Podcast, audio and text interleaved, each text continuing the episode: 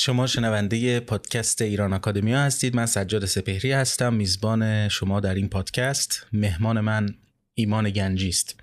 متولد 65 در شهر مشهد. دکترای فلسفه هنر و مطالعات هنر اجرایی یا پرفورماتیو روزنامه نگاری هم می‌کنه می‌نویسه. فوق لیسانس فلسفه هنر از دانشگاه هنر تهران هست. فوق لیسانس مطالعات هنر اجرایی از آمستردام هلند و وارویک بریتانیا دکترای مطالعات هنر هم از برلین. همچنین پرفورمنس هایی هم در برلین و ترکیه داشته. می‌خوایم با ایمان صحبت کنیم و راجع به مباحثی که مطرح می‌کنه در باره هنر با تمرکز بر موضوع هنر سیاسی خیلی خیلی خوش اومدی ایمان جان. خیلی خوشحالم باید آشنا شدم. مرسی که زدی و از یه شهر دیگه اومدی پیش ما که با هم گفتگو داشته باشیم. منم خیلی خوشحالم اینجا. منم سلام عرض می‌کنم به همه و منم خیلی خوشحالم باش تو آشنا شدم سجاد خیلی ممنون. من می‌خوام که از چند تا مفهوم مشخص شروع بکنیم. مدتی با هم گپ زدیم الان گرم شدیم. فکر کنم بحث خوبی داشته باشیم وقتی که میگیم هنر سیاسی چند تا واژه رو باید روشن کنیم. اونم اینه که اولا چه چیزی هنر محسوب میشه دوما منظور ما از سیاسی چی هست. خب طبعا به لحاظ تئوریک کم بحث می‌کنیم با هم و بعد وارد مصداقهای اون هم میشیم چه در اروپا چه در ایران. ولی قبل از اون مایلم که پادکست ایران اکادمیا رو معرفی کنم. شما می‌تونید این پادکست رو از اغلب پادکست خان‌های نظیر گوگل پادکست آیتیونز سپاتیفای کست باکس انکر بشنوید و همچنین نسخه تصویری این پادکست رو در شبکه های اجتماعی ایران اکادمیا نظیر یوتیوب و IGTV در دسترس شما قرار خواهد گرفت. خب ایمان از هنر شروع کنیم. آره باشه. به, هر حال این سال که هنر تعریفش چیه؟ خیلی هم سال مشکلیه و همین که به هر حال قرنها سرش بحث بوده. من فقط می‌خوام بگم که اون چیزی که ما الان داریم در موردش از هنر حرف می‌زنیم نگاهمون اون تعریف عقل سلیم نیست. به این معنا نگاهمون این نیست که هنر یعنی هنرمند بیاد عواطفش رو احساساتش رو بیان بکنه.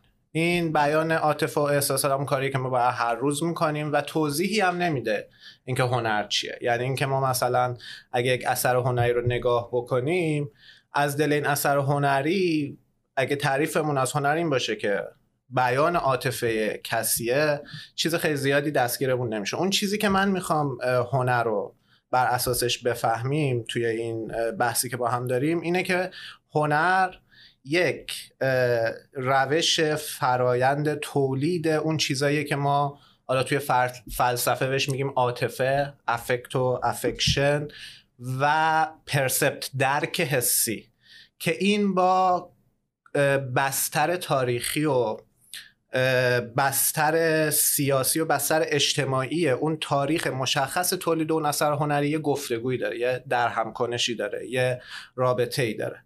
و این این اون چیزیه که ما از تعریف هنر می‌خوایم بکنیم. حالا این سیاستی که ما توی این هنر سیاسی داریم چیه؟ سیاست هم باز دوباره ما باید تمایزی بذاریم بین سیاست با مدیریت. مدیریت به معنای مثلا ما وقتی از government حرف می‌زنیم یا از administration حرف می‌زنیم اینا مدیریت کارهاست. رتق و فتق امور و این چیزا.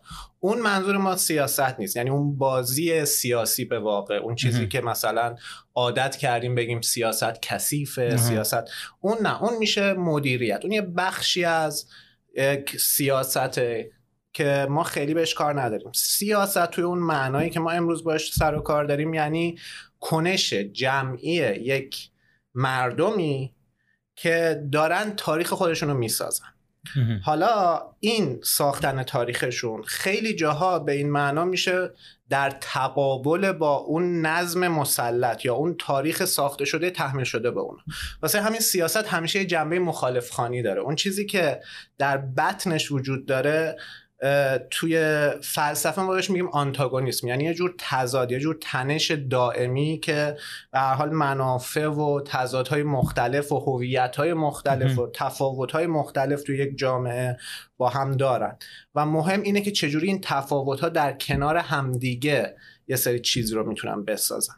این اون میشه اون چیزی نگاهی که ما می‌خوایم به سیاست داشته باشیم. حالا این که هنر سیاسی چیه؟ من فکر کنم مثلا من اگه برگردم به اون دوره که خودم تو ایران بزرگ شدم بعدش اومدم سراغ این شاید تصور بهتری بکنیم اون به هر حال وقتی که من داشتم بزرگ می شدم توی ایران هنر همیشه با سیاست گره خورده بود بله. اون موقعی که من مدرسه می‌رفتم قتل زنجیره سیاسی شروع شده بود هنرمندا نویسنده ها شاعرها اینا داشتن به قتل می‌رسیدن تحت فشار بودن. بنابراین ناخداگاه تو تصور می‌کردی که این هنر احتمالا یه چیزی که همیشه سیاسیه همیشه داره مخالفت می‌کنه. بعد از اون وقتی که بعد از خاتمی به هر حال ما من مثلا 83 وارد لیسانس شدم. اون دوره آخر خاتمی بود و احمدی نژاد داشت میومد و یه عالمه از اون چیزایی که به هر حال توی دانشگاه ها تو دوره خاتمی بود قرار بود محدود بشه. اون آزمونگریایی که دانشجوها داشتن با تئاتر موسیقی شعر ادبیات اینا می‌کردن قرار بود محدود بشه. واسه همین دوباره یه تنشی همیشه حاکم بود. واسه کسایی که داشتن کار هنری می‌کردن بر اساس این محدودیت ها که انگار تو کار هنری می‌کنی لاجرم داری با سیاست, برخورد می‌کنی. واسه همین این که هنر و سیاست به هم گره خوردن به ویژه من فکر کنم واسه کسایی که توی ایران زندگی کردن خیلی چیز دور از ذهنی بله. نیست. آره. ولی توی گفتارهایی که داخل ایران وجود داشت در مورد هنر و سیاست به نظر من خیلی این رابطه درست تعریف نشده بود. یعنی اون چیزی که ما بیشتر از همه فکر می‌کردیم در مورد هنر سیاسی یه رابطه خیلی مستقیمی بود. یک هنری که مشخصا انگار داره موضعگیری سیاسی می‌کنه یا در افتاده با اون قدرت حاکم اونجا به صورت خیلی مستقیم. که به اسم هنر متعهد مثلا میشناختیم هنر انقلابی و این چیزا. ولی خب این یه بخش یک لایه ای از رابطه هنر و سیاست. این حتما هنر سیاسی هست می‌تونیم بهش بگیم هنر سیاسی. ولی تنها رابطه هنر و سیاست نیست. من می‌خوام این رابطه هنر سیاست یه ذره ما بازتر بفهمیم. یعنی اینکه از یه طرف ما وقتی که با یک اثر هنری سر و کار داریم باید سیاست این اثر هنری رو بفهمیم. به این معنا که آیا این اثر هنری توی چه ژانر و سبکی تولید شده و آیا تو اون ژانر و سبک و چیزی که تولید شده آیا با محدوده هایی که نهادهای هنری آکادمیا روی اون ژانر تحمیل کردن با اونها داره مقابله می‌کنه یا نه؟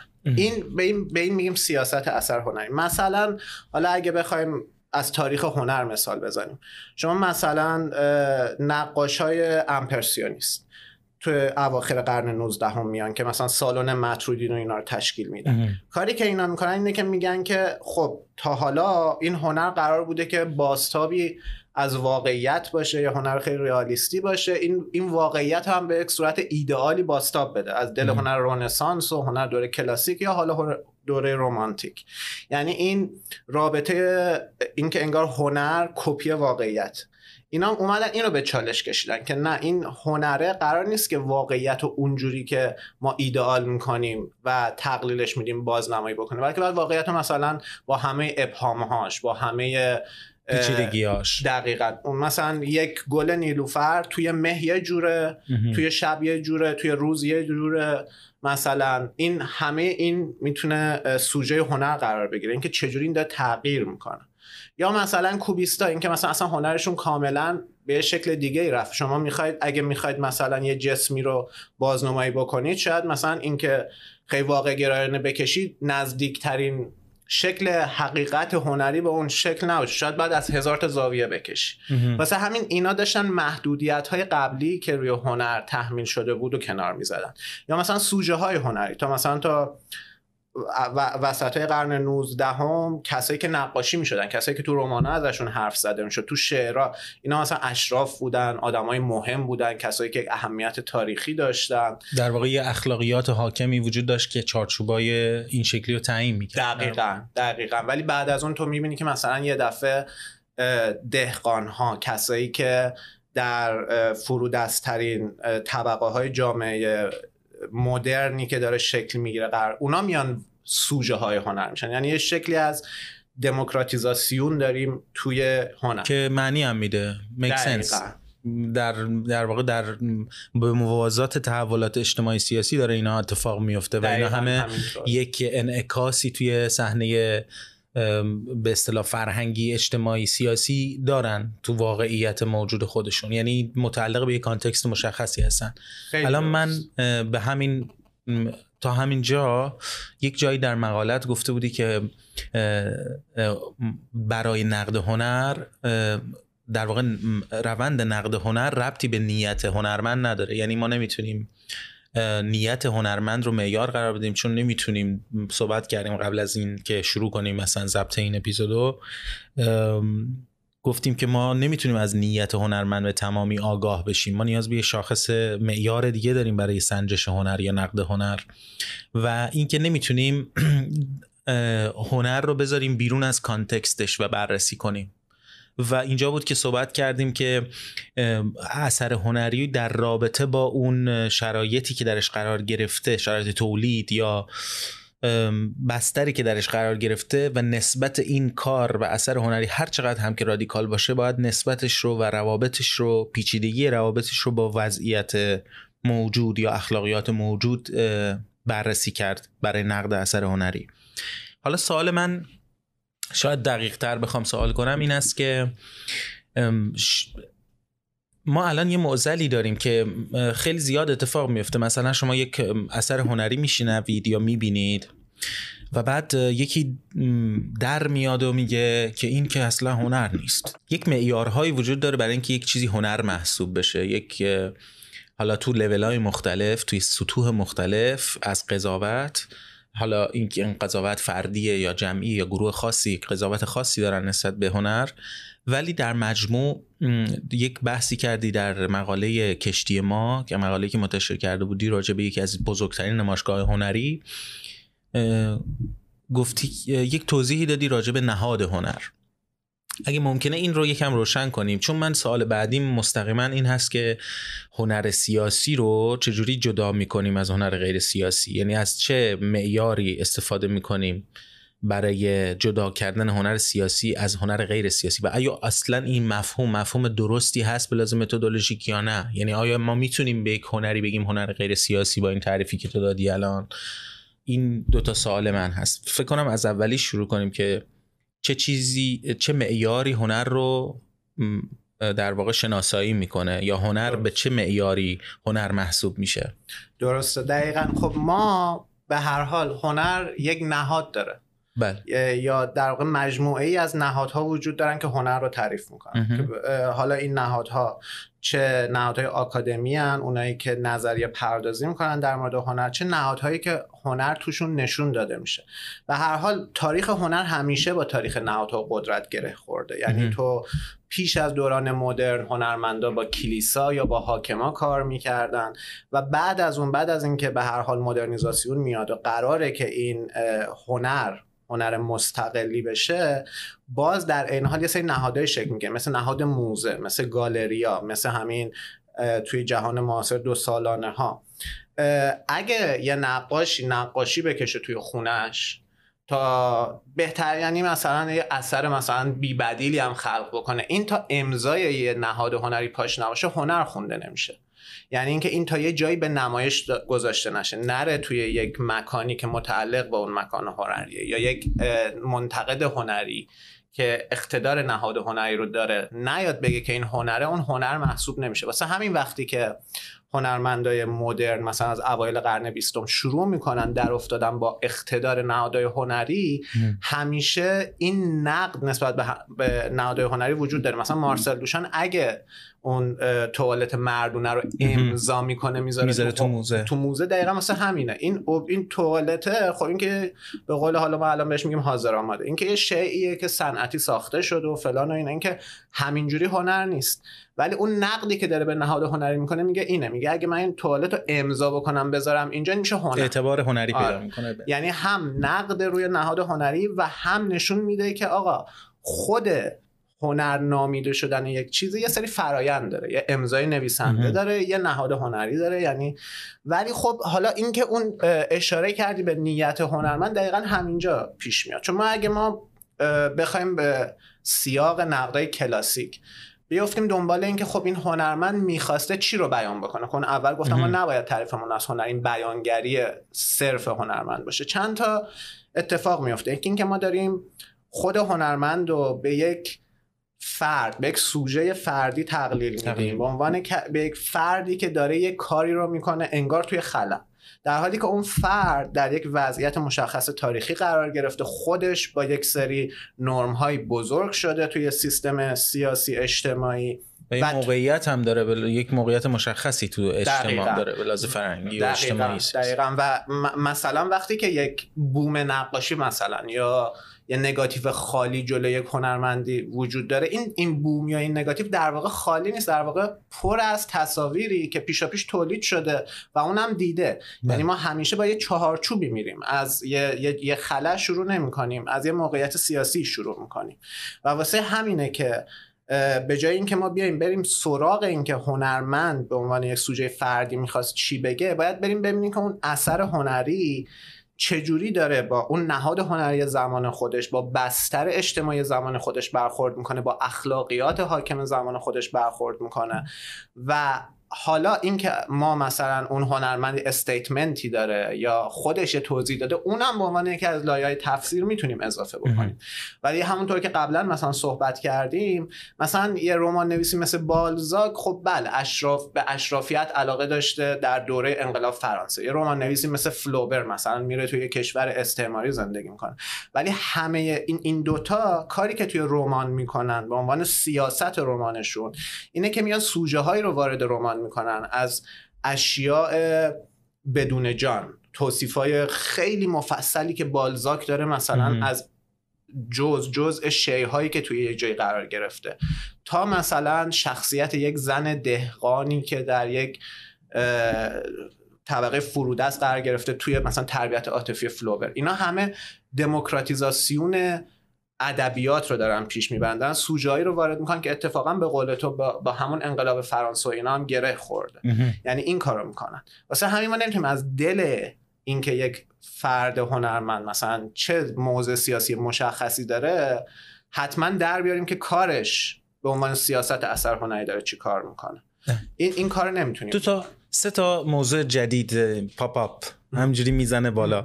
این یکی این که فرض بگیریم من تصور خودم اینطوری اگر ما جهانی رو فرض بکنیم ما, پیش از در واقع مدر، مدرنیته در واقع زمانی که صنعتی نشده بود جامعه و شما یک هنرمند شما یک هنرمند در واقع چیزی تحت عنوان نهاد هنر به این معنای امروزیش مدرن امروزیش وجود نداشت. و این در واقع بدیل این نهاد هنر تو اون زمان ما قبل مدرنیته در واقع یه master narrative یا یک mega narrative ی بود که خب آدما تو اون اون اخلاقیاتی که میگی که توی اون کادر وقتی که کسی آفرینش هنری می‌کرد مسئله تکنیک بود و خلق اثر هنری یا آفرینش هنری بود که توی اون کادر اخلاقیات یا تو اون narrative تو اون روایت کلی یا اون درک عمومی از جهان هستی همه چیز این یه معنایی می‌داد. و این طبعا مورد ستایش قرار می‌گرفت فرد هنرمند محسوب می‌شد و بیشتر وقتی که مثلا با این تصویر از این پرسپکتیو بهش نگاه می‌کنی هنرمند در واقع تلفیقی است از یک آمیزش خلاقانه واقعیت هایی که از تو اون همون اخلاقیات عمومی گرفته و تکنیک. درست. کاملا درست. وقتی میایم به سمت جلو این تو عصر روشنگری و اینها که این master narrative دچار لرزه میشه لرزه های بزرگ میشه درکمون از تاریخ و جهان و همه چیز و بعد اقلانیت وارد میشه و اینها می‌بینی که خب این فرم شروع می‌کنه به تغییر کردن و هنرمند ممکنه شروع, شروع کنه به روایت های تازه مطرح کردن یا روایت حتی خود ساخته مطرح کردن. و اونجاست که شما با این وضعیت مواجه میشی که این که هنر نیست. یعنی اونجاست که اون نهاد حاکم که اون نراتیو حاکم هست اون روایت حاکم هست قضاوت می‌کنه هنرمند و به اینکه خب این که هنر نیست. بعد من مسیر رو که دنبال می‌کنم حالا تو نقاشی باز قابل مشاهده است توی موسیقی هم همینطور. یعنی شما برای اینکه تبدیل به یک موزیسین حرفه‌ای بشی باید عمری تلاش می‌کردی و به لحاظ تکنیکی خب موسیقی کلاسیک کار بسیار دشواری بود که تو از کسی یک موزیسین بسازی. ولی همین که به سمت جامعه صنعتی به سمت رشد تکنولوژی میایم و این فرما میشکنن با هم دیگه آمیخته میشن ژانرها با هم آمیخته میشن مثل همه صحنه های دیگه سیاسی اجتماعی می‌بینید که تکنیک ارزشش پایینتر میاد به اون معنا نیست دیگه و آفرینش هنری هم دیگه اون حالت یونیک و خاص رو نداره و یه جورایی میریم نزدیک میشیم به سبکای مثل مثلا تو نقاشی کلاژ تلفیق چیزهایی که اشیا و object که وجود دارن. و ارائه یک تصویر تازه یا یک بیان تازه از چیزها این یه تصویری بود که من خودم برای خود من ایجاد شده راجع به هنر و الان مواجه میشیم که مثلا توی دوران مدرن هنرهایی که چیزهایی که هنر محسوب میشن خیلی هاشون چرت و پرتن. چرت و پرت این قضاوت چرت و پرت بودن یک هنر. به این معنی میگم که به لحاظ تکنیکی هیچ عمقی ندارند و هیچ تبهری درشون نبوده. درست. و حتی برای از منظر بیان کنندگی دیگه شما مواجه نمیشی با چیز یونیک. تلفیقی از چیزها رو شما مشاهده می‌کنی. و بعد هی باید دنبال اون عنصر خلاق بگردی تو اون اثر. و وقتی نمی‌تونی پیداش کنی میگی چرت و پرته. یا وقتی تکرار شدگی بیش از حد یا وقتی که تصنع رو توش مشاهده می‌کنی میگی خب این که هنر نیست. به هر حال این نهاد هنری همواره وجود داشته. حالا یا به شکل اون مست نراتیو اون اخلاقیات که خب شکل نهادینه به خودش نگرفته تا میایم الان که شما مثلا میگم شما اگه حتی موسیقی تو منتشر کنید توی یکی از همین اتوریته های موسیقی مثلا فرض کنیم Spotify. شما اثر کارتون رو اصلا منتشر کنید توی Spotify. منتشر میشه یه دونه تیک آبی هم می‌خوره کنار اسمتون به عنوان هنرمند و حتی توی گوگل هم می‌نویسه که موزیسین. ولی شما شنونده پیدا نمی کنید مگر اینکه وارد بازی اقتصادی بشید بازی بازار آزاد بشید. اگر شما وارد بازی بازار آزاد نشید شما هنرمند نیستید. شما جایی ندارید در در گوش شنونده هاتون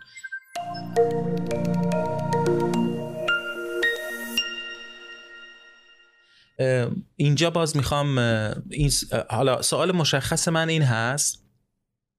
شاید بهتر باشه ما بیایم هنر سیاسی رو هنر غیر سیاسی رو معرفی کنیم. چون ظاهرا مثل این میمونه که وقتی درباره هنر صحبت می‌کنیم درباره هنر سیاسی داریم صحبت می‌کنیم. اون چیزی که ما بهش میگیم هنر غیر سیاسی چی هست؟ یعنی آیا چیزی به عنوان هنر غیر سیاسی وجود داره؟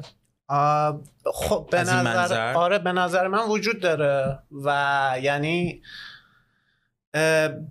به, یک معنا هنر غیر سیاسی وجود نداره. چون ما می‌تونیم بهش بگیم که خب این یه محصول صنعت فرهنگ سازیه یا یک محصول صنعتی الان بهش میگیم صنایع خلاقه Creative Industries.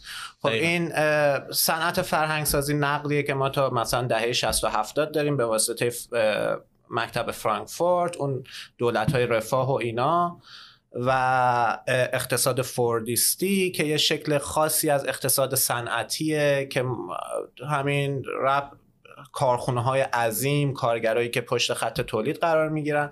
ما تا اون موقع از صنعت فرهنگسازی داریم حرف می‌زنیم. یعنی یه صنعتی که یه سری ابژه های هنر حالا پاپ هنری که خیلی مخالف خان نیست بلکه برعکس داره نظم موجود رو باز تولید می‌کنه و اون اخلاقیات حاکم رو باز تولید می‌کنه. مثلا اگه یک اثر هنری مثلا خیلی همینجوری فرضی داخل ایران الان یک اثر فرهنگی بخواد مثلا هوموفوبیا رو باز تولید بکنه بخواد سرکوب زنان رو باز تولید بکنه بخواد این یه همچین چیزایی رو باز تولید بکنه این موضوعش نسبت بین این باشه خب ما دیگه به این نمیگیم اثر هنری. به این میگیم یک محصول صنعت فرهنگسازی جمهوری اسلامی. و بعد از دهه 60 و 70 که ما خب به هر حال شیوه تولید اقتصادی عوض شده کارهای غیر مادی جون گرفتن مهم شدن. به جای اون کارخونه های مثلا نه اینکه اون کارخونه ها وجود ندارن ولی اون جایی که بیشتر ثروت تولید میشه رفته به سمت هیته های غیر مادی خدمات مدیریت ام بی اینا. توی این قسمت خب اونجا نهاد هنری در واقع اون چیزی که داره اقتدار رو به هنر میده بیشتر از همیشه خود بازار هنری شده. همونجوری که بازار هنری بازار شده اقتدار همه چی اقتدار هنر هم شده.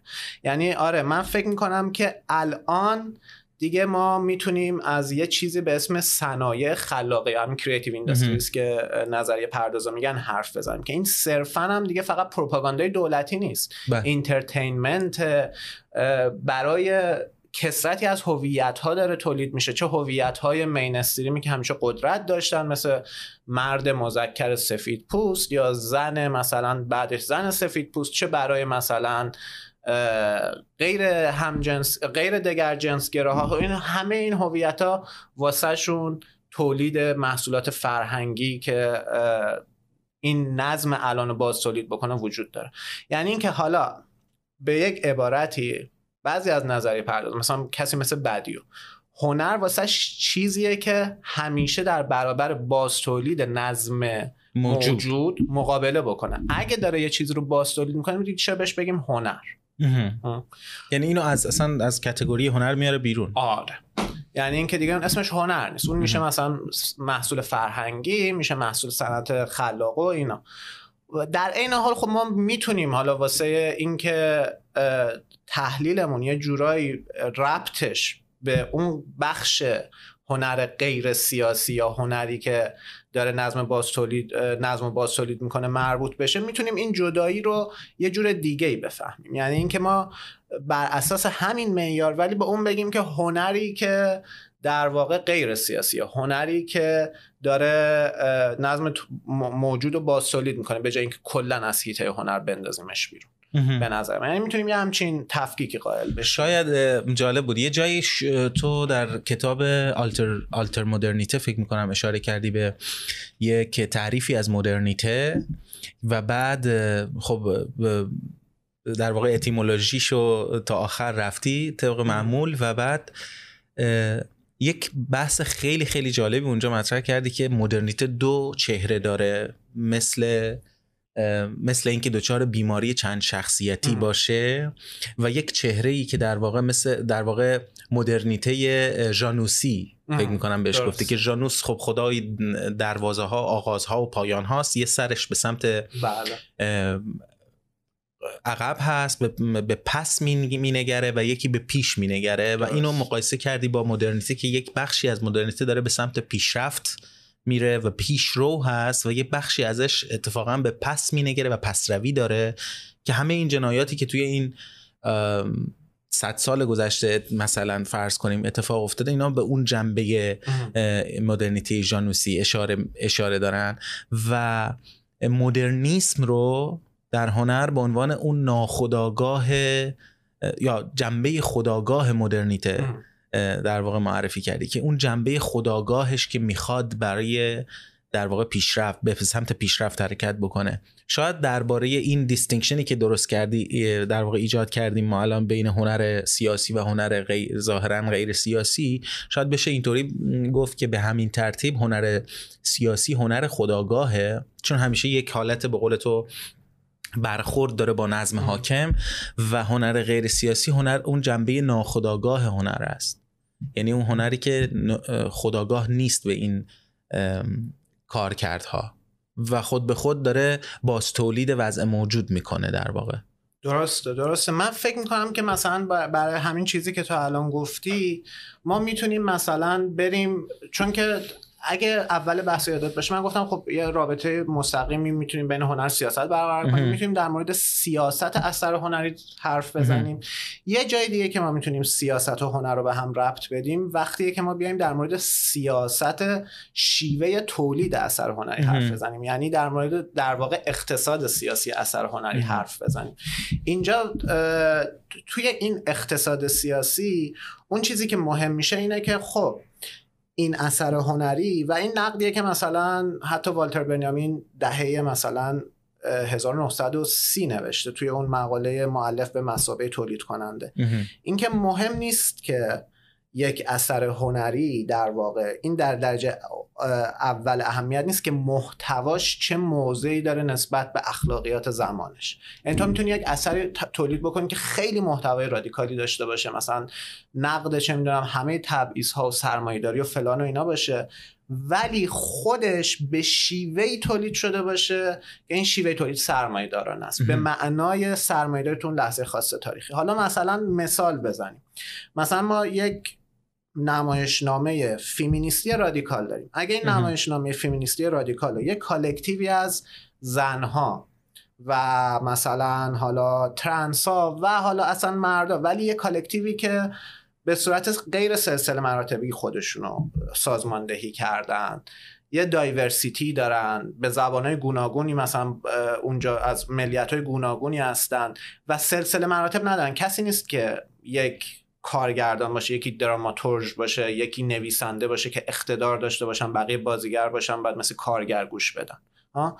یه, یه همچین کالکتیوی بیاد اینو اجرا بکنه. این چه فرقی داره با اینکه یک کارگردان مثلا مشهور مرد بیاد مثل یک همه کارگردان کلاسیک که دستور میدن به بازیگر تو باید اینجا این کارو بکنی اینجا این کارو بکنی و در واقع بیاد با یک سلسله مراتب با یک فرم کاملا سلسله مراتبی و تحمیلی اینو اجرا بکنه. یعنی اینکه تو این اجرا رو با اون اجرا مقایسه بکنین دو تا باید با هم تفاوتی داشته باشن.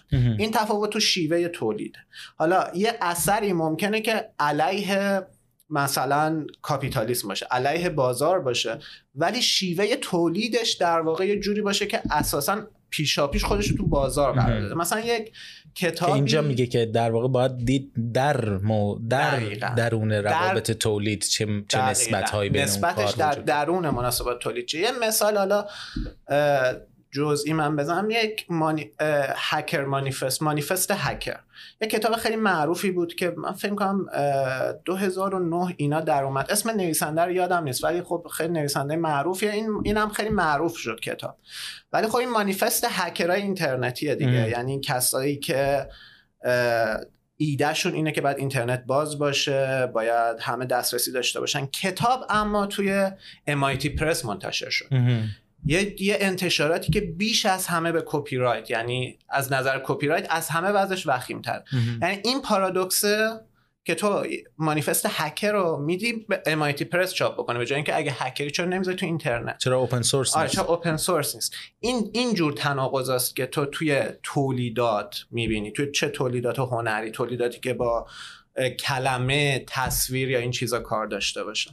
و واسه همین من فکر کنم مثلا این شیوه تولیده خیلی مهم میشه. مثلا توی همون دو سالانه ونیز خب دو سالانه ونیز یکی از جاهاییه که آرتیست های شده میرن اونجا و اثرات اثرشون رو به نمایش می‌ذارن. اینجوری نیست یه جایی نیست که مثلا آرتیستایی که لزوما از همه رادیکال ترن توی جنبشا شرکت دارن از همه سیاسی ترن برن اونجا.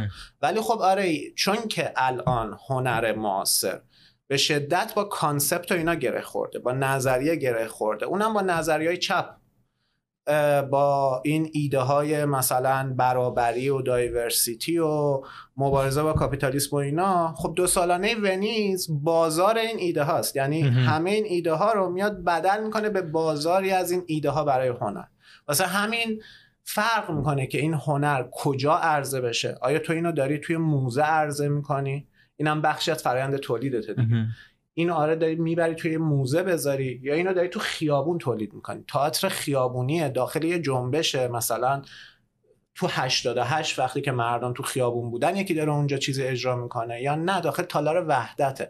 همه اینا یه لایه هایی که توی نقد اثر هنری به ما کمک می‌کنه که بفهمیم یه هنری چجوری سیاسیه. بسیار عالی. خیلی خیلی توضیح خوبی بود. من همین برای من برای شخص من مهم این بود که ما بتونیم تفاوت هنری که فرض می‌کنیم در جمهوری اسلامی هنر دولتی یا نمی‌دونم اسمشو چی می‌ذارن دقیقا پروپاگاندا دیگه. آره پروپاگانداست و درست در مقابل جمهوری اسلامی باز دوباره توی اون اون اون, اون طرف تیف باز دوباره یک پروپاگاندای دیگه هست.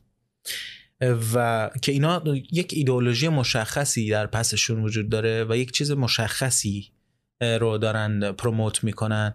ولی ظاهرا ارتباط اینها قابل تشخیص نیست. یعنی شما باید هنرمند رو و موقعیت سیاسی اجتماعیش رو بدونید تا بتونید این تفاوت رو درک بکنید. وگرنه در خداگاه اجتماعی خیلی قابل تفکیک نیستن اینها و این عدم تفکیک پذیریشون باعث میشن که یه گمگشتگی توی عرصه هنری ایجاد بشه. مثلا باز دوباره تو مقاله خودت یا فکر می‌کنم توی کتاب آلتر مدرنیته یا توی تز دکترات دقیق نمی‌دونم کجا دیدم ولی موضوعش این بود که در واقع تو اشاره کردی به هنر آوانگارد که بعد از دهی در واقع جنگ جهانی دوم اینا کسانی مثل برشت مثلا که اینها در واقع به دنبال تاثیر عاطفی بر برقرار کردن یا ایجاد یک تاثیر خاص و مشخص برنامه ریزی شده بر روی مردم یا مخاطبانشون بودن برای اینکه یک اتفاق سیاسی اجتماعی رقم بخوره. مثلا فرض کنیم هنرمندی که می‌خواد انقلاب رخ بده در کشورش و متعلق احساس تعلق داره به حزب مشخصی یا به سازمان مشخصی یا گروه مشخصی یا مانیفست مشخصی و این تلاش می‌کنه یک تاثیر عاطفی مشخصی ایجاد کنه و برخن برخی از اصطلاح آره کاتالیزور عمل کنن و یک هیجان اجتماعی ایجاد بکنن که به سمت اون هدف سیاسی یا استراتژی مشخص. و که تو به عنوان مهندسی عاطفی در واقع اسم بردی و گفتی که بعد مشخص شد که این مهندسی عاطفی عاطفه توهمی بیش نیست. کمی راجع به این صحبت کنیم و اینکه این هنر به اصطلاح انقلابی که می‌خواد یک تاثیر عاطفی مشخصی ایجاد کنه گویی که از قبل می‌دونه که این تاثیر چی خواهد بود چرا این رو میگی توهم و یه چند تا مستاق ازش بگی. باشه حتما. این اتفاقا همون جوری که توی بحث قبلی هم خودت به درستی اشاره کردی این این شکل از برخورد با هنرم دوباره به همون وضعیت تاریخی اونا برمیگرده. ما 1917 خب انقلاب روسیه رو داریم که از طریق حزب پیشرو حزب ونگارد بهش میگیم. حزب لنینیستی رخ داده. ایده چیه که تو یک حزب ونگاردی داری این استراتژی انقلاب رو تعیین می‌کنه توده ها رو خداگاه می‌کنه بهشون آموزش میده به ویژه توی روسیه که خب طیف زیادی دهقانی وجود داشته به اندازه آلمان و اینا صنعتی نبوده. یعنی پیشفرض اینه. یه سری توده هایی وجود دارن که اینا حالا ناخداگاه نمی‌دونن نمی‌فهمن. ما بریم اینا رو آگاه بکنیم انقلاب بکنیم و همه چیز رو درست بکنیم این میشه استراتژی حالا من خیلی هم ساده سازی می‌کنم بله. ولی میشه استراتژی حزب ونگارد برخلاف اتفاقا اون چیزی که توی خود شوروی 1918 رخ میده حالا اونو من توضیح میدم ولی همین آوانگاردای هنری هم که مثلا سورالیستا بین جنگ اول دوم دوم جهانی مثل برشت, برشت. مثل دادایستا اینا اینا خب خیلی نزدیکی داشتن به انقلاب شوروی هم.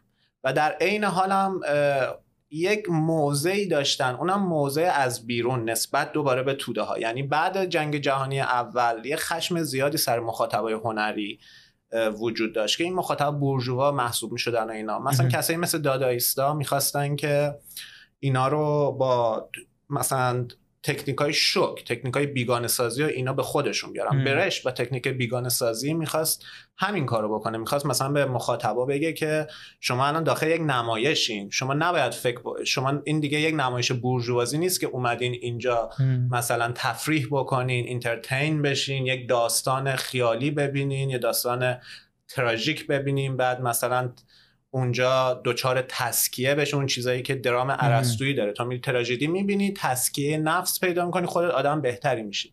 مثلا اینو تئاتر بورژوایی میاره توی خودش بعد میگه این تئاتر بورژوایی نیست. تو باید یادت باشه تو توی صحنه ای این تئاتر می‌خواد به تو بگه که چجوری intervention بکنی.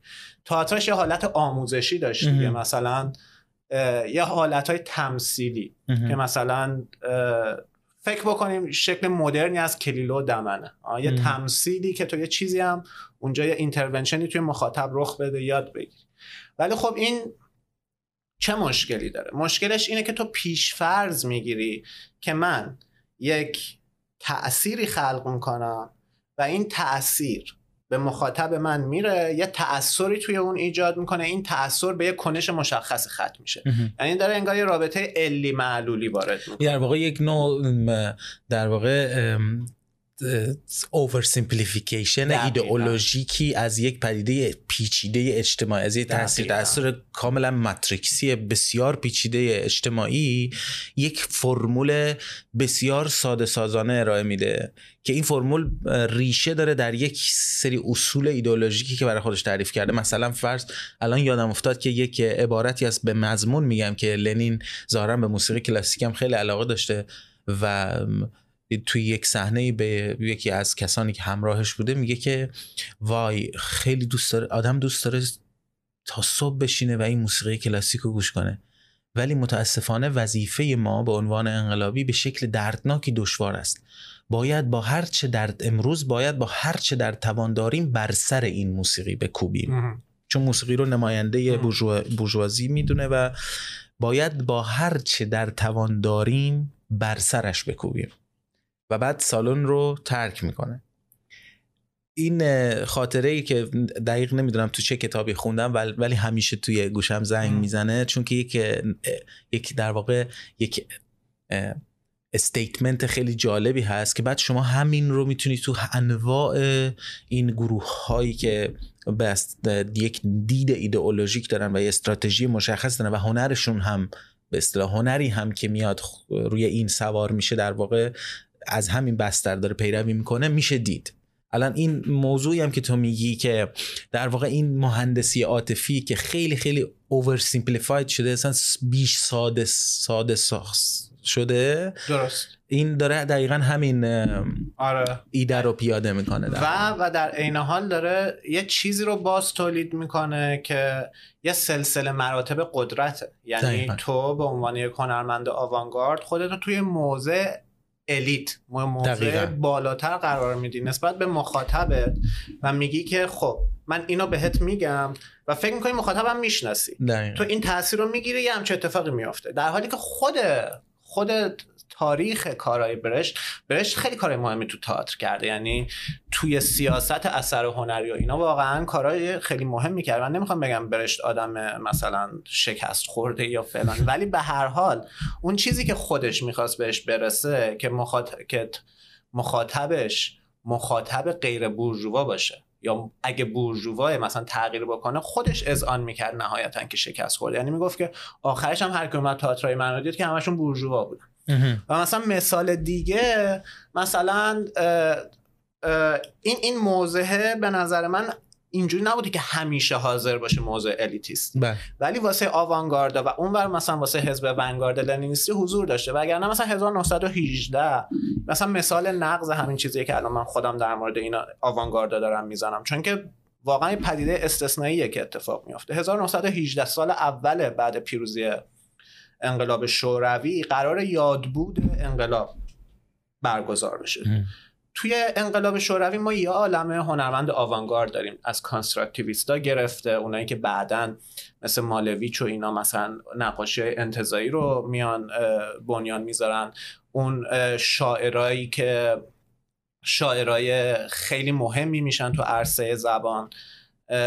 و اینا این همه این هنرمندا تو انقلاب شوروی به حال به نوعی نقش داشتن. آیزنشتاین ترتیاکوف. توی یاد بوده انقلاب شوروی 1918 همه این هنرمندا کنار کارگرا و مردم عادی توی مسکو سن پترزبورگ و اینا شروع می‌کنن اثرهای هنری واسه یادبود انقلاب خلق می‌کنن. یعنی اینجور نیست که هنرمندا کارشون این اینجوری باشه که خب okay هنرمندا برن نقاشی رو بکنن. بعد مثلا مردم مثلا بیان تو خیابون مثلا شادی بکنن. همه با هم دیگه. یعنی هنرمندای آوانگارد کنار کارگر با هم دیگه تو یک حالت جمعی و اشتراکی کاملا میان. این اینا رو درست می‌کنن. این یه عالم یاد بود درست می‌کنن. performance های جمعی رو میندازن. یعنی این حالت الیتیستی اونجا مثلا وجود نداره. مثلا لنین در ازش می‌پرسن که مثلا ما یادبودا رو چجوری درست کنیم؟ بریم مثلا سراغ پلاتین بریم نقره بریم نمی‌دونم فلان. میگه نه. تا, تا جایی که می‌تونین یادبودا رو مثلا با چیزای مثلا مثلا سنگ و نمی‌دونم خاک و فلان و اینا میگه بگذار همه چیز موقتی, موقتی باشه, باشه. یعنی یه همچین چیزی هم داریم ولی در نهایت اون چیزی که روی کرده اصلی بیشتر هنر آوانگارد بود همین روی کرده مشکل دارش این قسمت الیتیستیش بود. ولی خب ما باید یه چیز دیگر هم در نظر بگیریم. اون موقع ما داریم از یه سرمایه داری حرف می‌زنیم که ما بهش میگیم شیوه همون شیوه کار فوردیستی که گفتم. یعنی ما یه زمان کار مشخص داریم کار 800 روزانه بعد زمان فراغت داریم که تو قرار مثلا باز تولید بشه انرژی باز دوباره بری سر کار کار بکنی.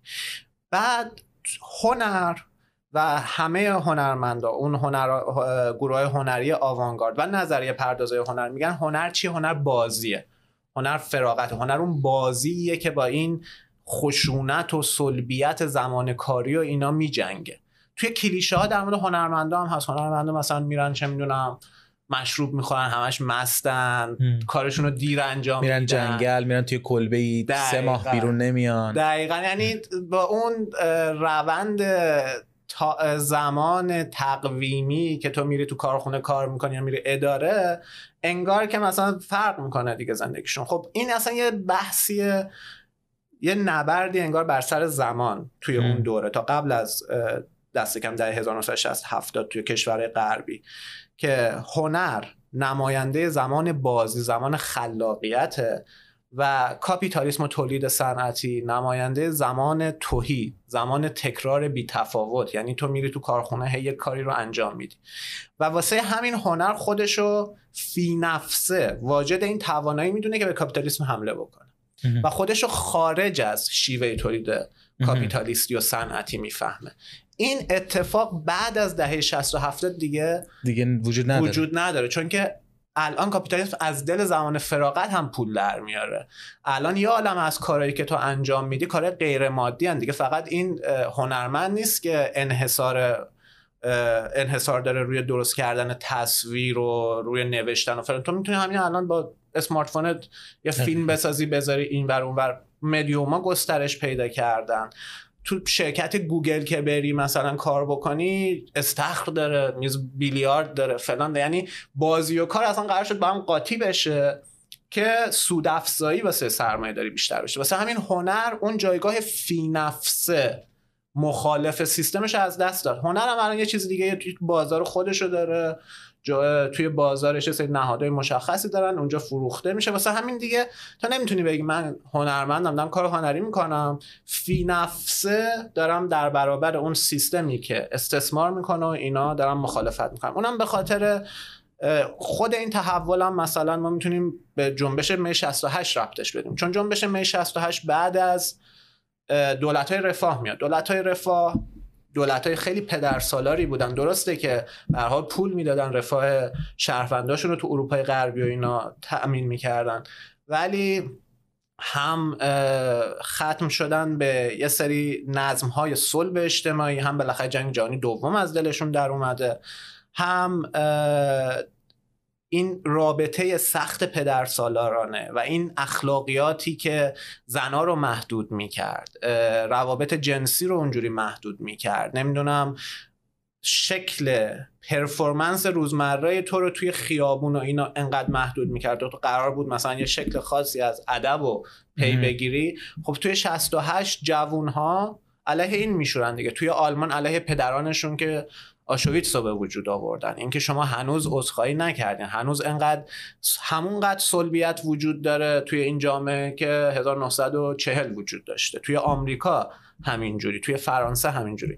علیه این اخلاقیات صلب میشورن. اونم جنبششون هم توأم با بازی توأم با performance performance با هنر. مثلا تو موقعیت گراها پارتی گرفتن. موقعیت گراها مثلا شعارشون این بود. ملال ضد انقلابی است یعنی تو باید بازی کنی. یعنی این اتفاق افتاد و بعد واکنش انگار سرمایه داری که ما میایم به سمت سرمایه داری معاصر حالا اون چیزی که دوره نولیبرالیسم بهش میگیم این بود که اوکی من کسرتی از هویت ها رو میپذیرم. شما هویتاتون رو هر چقدر می‌خوایم بیان بکنید ما انعطافی میدیم به قضیه اصلا بازی رو هم وارد کار می‌کنیم. واسه همین این اون چیزیه که باعث شده که هنر دیگه اون لبه برنده فی نفسه اوایل قرن بیستم خودش نداشته باشه. خب خیلی توضیحات عالی بود. من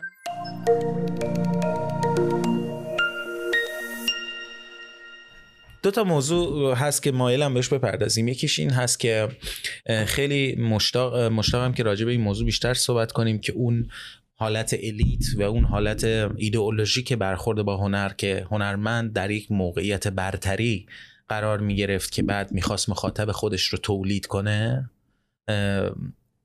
بعد به مرور تبدیل شده به در واقع در همامیختگی هنرمند با مخاطبش. درست. به این معنی که امروز ما نگاه می‌کنیم می‌بینیم که هنرمند اولا که اینطور نیست که هنرمند بتونه تعیین کنه که مخاطبش کی باشه. دقیق. و دوم این که هنرمند شعن برتر از مخاطب نداره و اتفاقا برعکس هنرمند مایله که با مخاطبش ارتباطی فرا فراتر از حتی صحنه پرفورمنسش یا اجراش یا اون حوزه مشخص هنریش برقرار کنه. ما داریم هنرمندانی که با مخاطبانشون پیوندهای فامیلی برقرار می‌کنن به, به نوعی در ذهنشون و یک هویت مشترکی می‌سازن حول محتوای اون هنر و حول فرم های اون هنر. حتی اخلاق خاص خودشون رو ایجاد می‌کنن و حتی مناسبات و رفت و آمدهای خودشون رو ایجاد می‌کنن. فرهنگ کلماتشون عوض میشه و یک کالتی در واقع ایجاد میشه حول یک هنرمند که خود هنرمند و مخاطبش رو چندان تو نمی‌تونی دیگه از هم تفکیک کنی و صحنه اجرای هنری هم به نوعی آمیختگی به این آمیختگی دچار شده. شما هیچ شما خیلی کمتر می‌بینید که موسیقی صرفا موسیقی باشه یا اجرای یک اجرای چیره‌دستانه یک قطعه از یک قطعه موسیقایی باشه. شما در حین این اجرا رقص می‌بینید فشن هست lifestyle هست character هست نمایش هست صحنه هست نور هست. و خود مش... تماشاچی که دیگه نمیشه اسمشو گذاشت تماشاچی در واقع مشارکت می‌کنه در خلق یک پرفورمنس هنری. و بعد ما می‌بینیم که پروسه ای که روی در واقع کلمه فارسی که به کار بردیم فرایند. فرایندی که مخاطب و هنرمند درگیرش هستن از خود اون اثر هنری مهمتر میشه.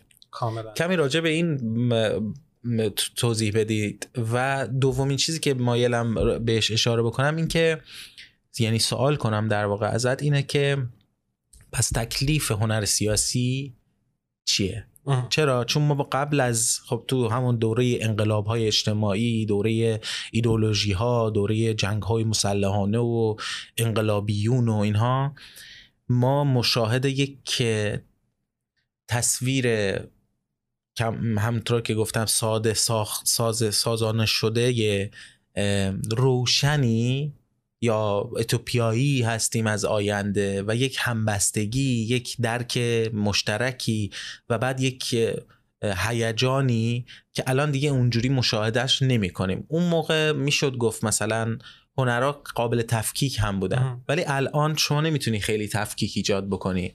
معیار چیه؟ معیار هنر سیاسی حالا هنر سیاسی خوب هنر سیاسی بد آیا اخلاقیاتی داره این هنر سیاسی؟ یعنی این. اخلاقیات این هنر سیاسی رو هم اگه بتونیم صحبت کنیم خیلی خوب میشه. خب من از سال اول که شروع بکنم در مورد همین فرایند و محصول.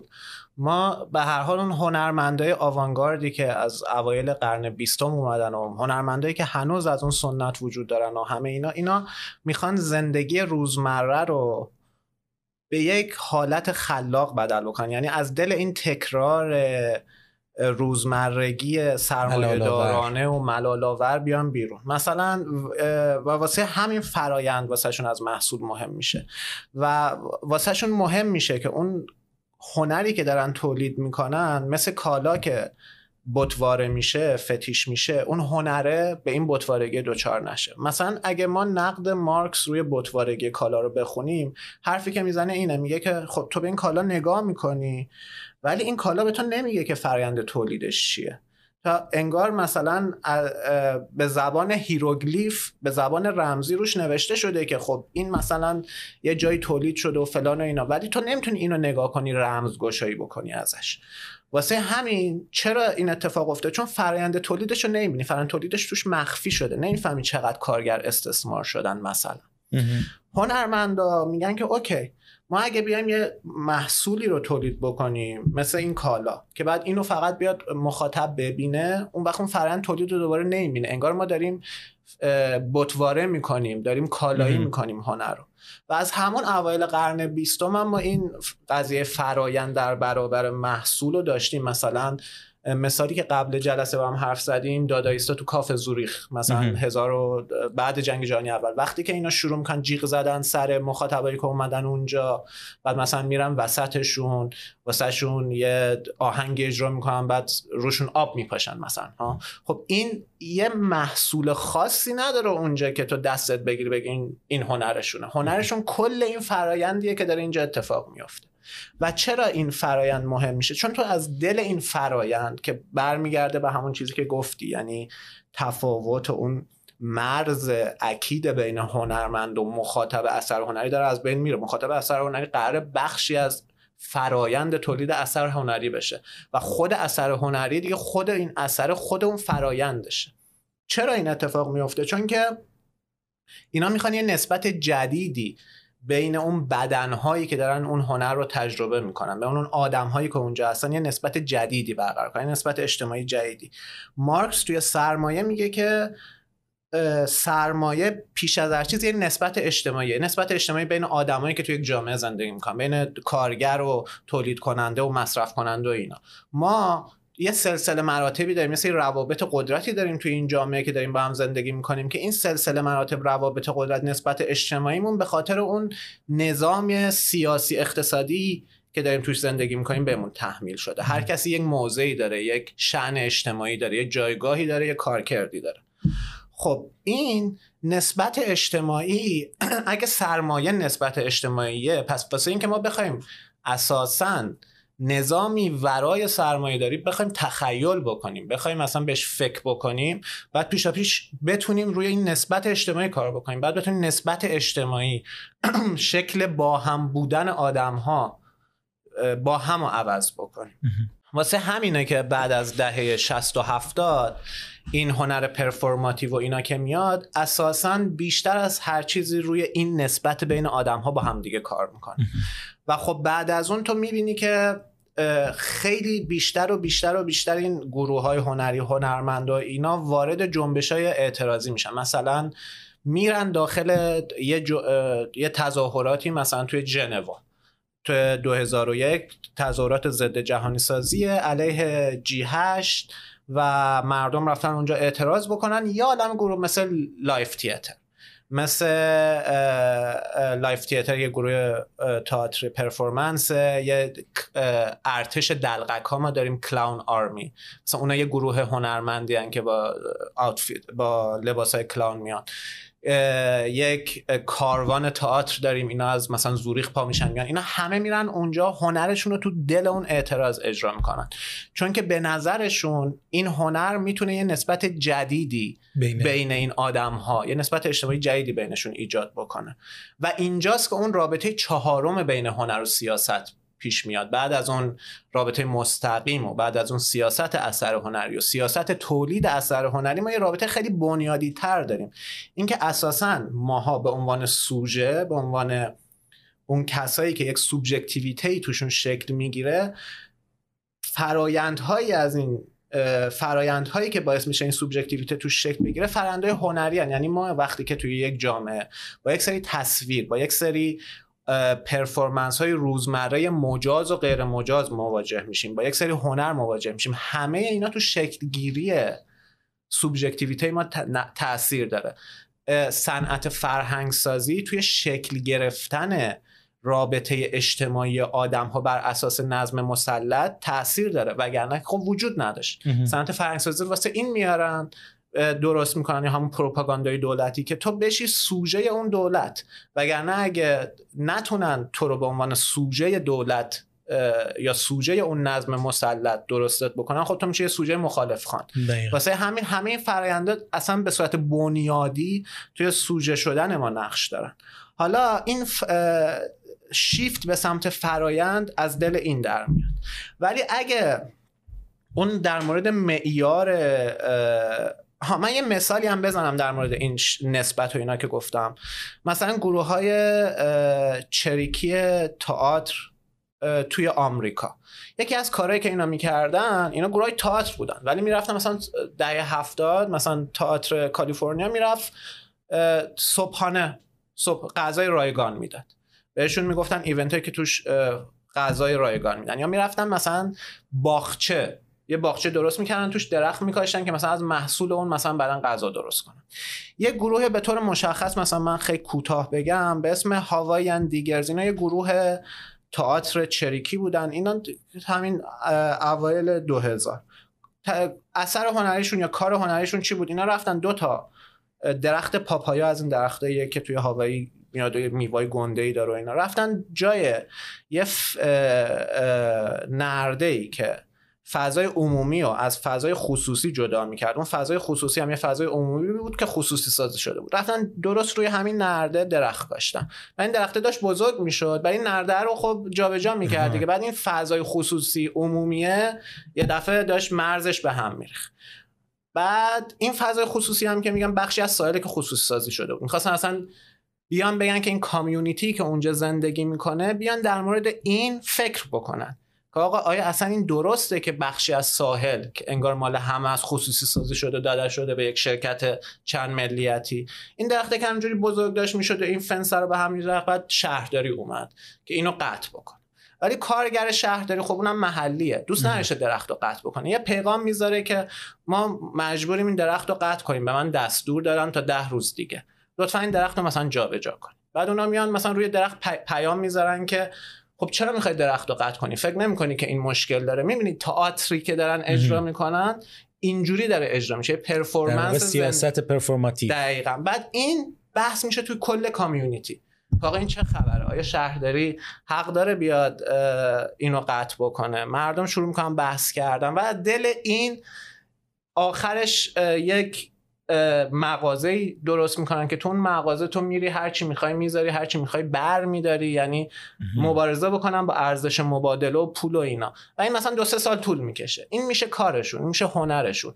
و تنها کاری که داره این هنر می‌کنه آزمونگری واسه ساختن یک نسبت اجتماعی جدید, جدید. بین آدمایی که تو اون بستر دارن زندگی می‌کنن. به نظر من این کار کردن روی نسبت اجتماعی جدید. یک تخیل آلترناتیو برای یک سیستم دیگه ای که ما بتونیم تفاوت رو تحمل بکنیم. این تبعیضا وجود نداشته باشه. این سرمایهداری لجام گسیخته وجود نداشته باشه. اون کاریه که داره هنر سیاسی می‌کنه. وگرنه همین الان ما اگه نگاه بکنیم همه این فیلم های آخر و زمانی فاجعه فیلم های فاجعه زومبی و اینا حتی وقتی که جهان تموم شده تمدن بشری فرو پاشیده. اگه 500 نفر آدم مونده باشن دارن زندگی می‌کنن دارن به شکل کاپیتالیستی زندگی می‌کنن. یکی کارخونه داره یکی نمی‌دونم قسمت اصلی شهر دستشه بقیه کارگرن همه یعنی ما حتی اگه جهانمون تموم بشه الان تخیل اینو نداریم که آقا بعد آخر زمان سرمایه‌داری نیست. هنوز فیلم هم می‌سازیم انگار بعد آخر زمان قرار سرمایه‌داری باشه. جهان تموم بشه سرمایه‌داری هست. آره. واسه همین هنر سیاسی اون هنریه که بتونه در واقع... تخیل سیاسی رو از خلال همین چیزهایی که گفتیم چیز خیلی خیلی ممنون. توضیح خیلی خیلی جالبی بود. به نوعی میشه گفت برای درک هنر سیاسی از دیگر اشکال هنر میشه فهمید که هنر سیاسی میشه گفت هنر سیاسی همواره در جستجوی کشف افقهای تازه بودنه. دقیقا. برای با در واقع بودن. با هم بودن. دقیقا. و این این رو میشه میشه به سادگی پیدا کرد توی هنرهایی که دور بر اون هست. از انواع ژانرهایی که هست دور بر اون. و به سادگی به نظر من میشه تشخیص داد که کدوم رو می‌تونیم ما بگیم پروپاگاندا کدوم رو می‌تونیم بگیم هنر سیاسی. و کدوم رو می‌تونیم به اصطلاح الان اصطلاحات مختلفی وجود داره. هنر سفارشی هنر ولی خب همه هر کدوم در واقع توی بستر مشخصی قرار می‌گیرن و باید موضعشون رو در درون اون بستر نسبت به وضع موجود نگاه کرد. ضمن اینکه خود هنرمند موقعیت خود هنرمند موقعیت سیاسی اجتماعی فرهنگی خود هنرمند هم یکی از اون در واقع معیاراست و نه همه چیز. بله. خیلی ممنونم. خیلی برام موضوعات روشن شد. خیلی ممنون از شما واقعا خیلی لذت بخش بود بحث و امیدوارم که به درد خورده باشه. حتما که به درد خورده و از همین الانم قول ازت می‌گیرم برای بحث بعدیمون چون دوتا موضوع پیشنهادی وجود داشت که متاسفانه نمی‌تونستیم در یک جلسه به هر دوتا حتما. بپردازیم.